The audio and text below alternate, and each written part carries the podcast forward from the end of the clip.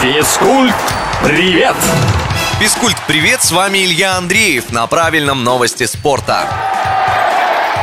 Даниил Медведев потеряет титул первой ракетки мира. Россиянин проиграл в четвертом круге открытого чемпионата США, и когда после турнира обновят рейтинг лучших теннисистов планеты, нашему спортсмену просто не хватит очков, чтобы сохранить лидирующую позицию. Возглавит список либо Рафаэль Надаль, либо Карлос Алькарас, либо Каспер Рут. Все зависит от того, кто из этой троицы лучше выступит на US Open.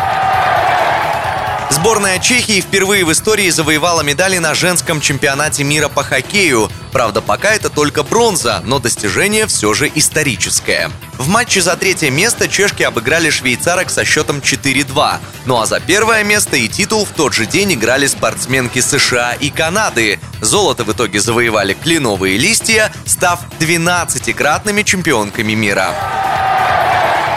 После восьми туров российской премьер-лиги турнирную таблицу по-прежнему возглавляет «Зенит». И если после прошлого этапа питерцам на пятки наступал «Спартак», то после очной встречи с сине-бело-голубыми москвичи слетели на пятое место. Вторую и третью строчки, соответственно, после восьми туров занимают ЦСКА и Краснодар, но у «Зенита» при этом приличный отрыв три очка.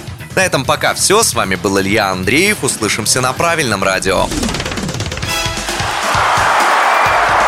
Физкульт, привет!